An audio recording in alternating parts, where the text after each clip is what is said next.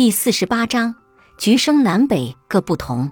春秋时期，楚国和齐国之间关系比较紧张，两国之间时有摩擦。一次，齐国派使者晏子出使楚国，楚王有意刁难晏子，让齐国人丢脸难堪。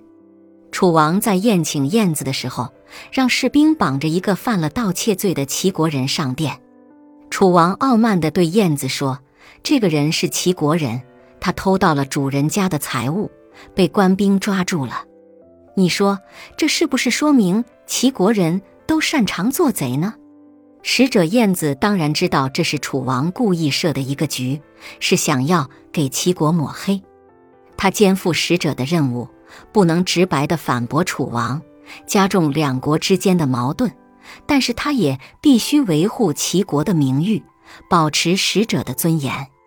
燕子没有就事论事地回答楚王的问题，而从侧面迂回地说了一个故事。听过橘树生长在南方，就能结出又大又甜的橘子；但是把橘树移到北方，它就只能结出又小又酸的果实。这是为什么呢？是因为南北的水土环境各不相同啊。这个齐国人在齐国安分守己，辛勤劳作。如今到了楚国，却成了一个窃贼，这大概也是环境带来的影响吧。燕子的言下之意很明显：齐国人在齐国时是一个正人君子，来到楚国却变成盗贼，就是因为受到楚国坏风气的影响。